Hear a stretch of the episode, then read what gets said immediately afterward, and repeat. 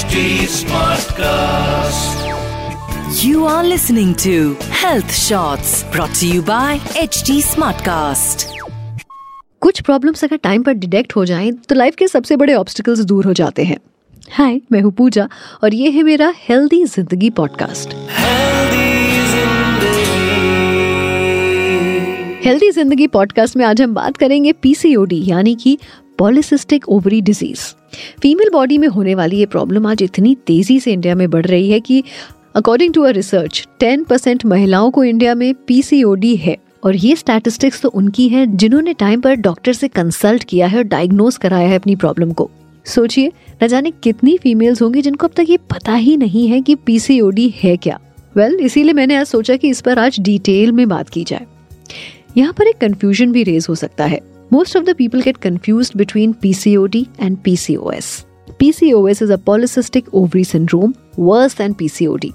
सबसे पहले आपको PCOD के बारे में बताती हूँ मैं PCOD is a medical condition in which the women ovary produces immature or partially mature eggs in large numbers and over the time they become cysts in ovaries जिसकी वजह से बॉडी में मेल हॉर्मोन्स यानी androgen secrete होने लगते हैं This causes infertility, irregular menstrual cycle, hair loss, and abnormal weight gain. PCOD can be controlled by diet and lifestyle modification. अब इससे वर्स्ट कंडीशन हो जाती है PCOS में because it is a metabolic disorder in which the woman is affected by hormonal disbalance in their reproductive years between 12 to 51. इसमें भी mail hormones increase हो जाते हैं and one might skip the menstrual cycle have irregular ovulation making it hard to get pregnant get abnormal hair growth on the body and face simultaneously इतना ही नहीं PCOS के साथ आपको हार्ट डिज़ीज़ या लॉन्ग टर्म डायबिटीज़ भी हो सकती है PCOS and PCOD में PCOS is more severe and it requires proper medical treatment or even surgery in some cases.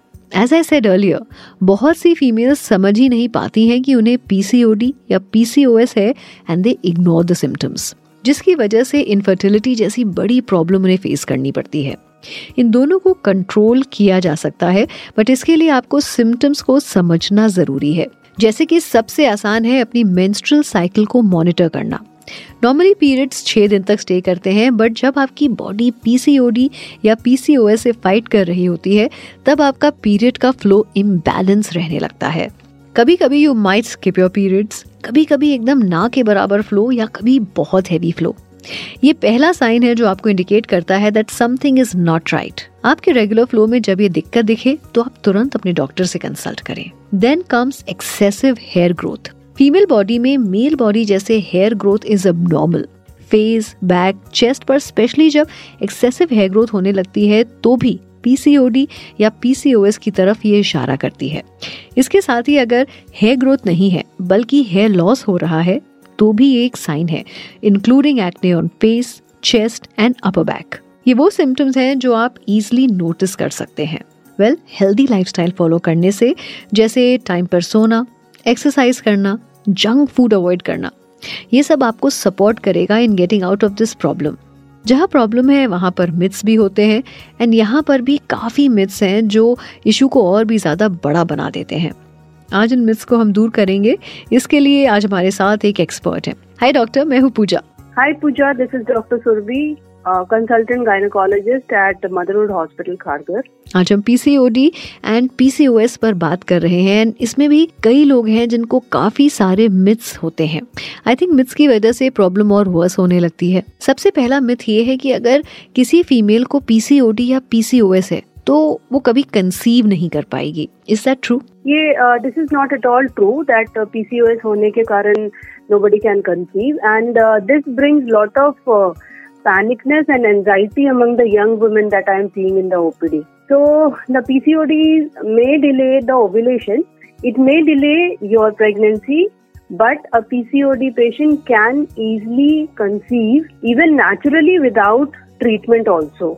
The second myth is that weight loss करने से आप PCOD से बच सकते हैं इसमें कितनी सच्चाई है सो so, हाँ वेट लॉस करने से पीसीओडी से बच सकते हैं बिकॉज़ एवरी के जी वेट गेन से आपके जो हॉर्मोन्स रहते हैं स्पेशली जो इस्ट्रोजन हॉर्मोन्स रहते हैं they start get acting on the fat cells like they start depositing more of fat cells in the body so every time hormonal level is going up and down during your menstrual cycle rather than acting on your ovaries it start acting on the fat cells again increasing your weight and not causing ovulation and delaying the menses. So it is always better that you keep exercising and try maintaining the weight and your BMI throughout the month and throughout your life, I would like to say. ये बात आपकी काफी valid लगी मुझे अच्छा जो तीसरा myth है वो है कि medicine is the last hope to treat PCOD and PCOS what's your opinion on this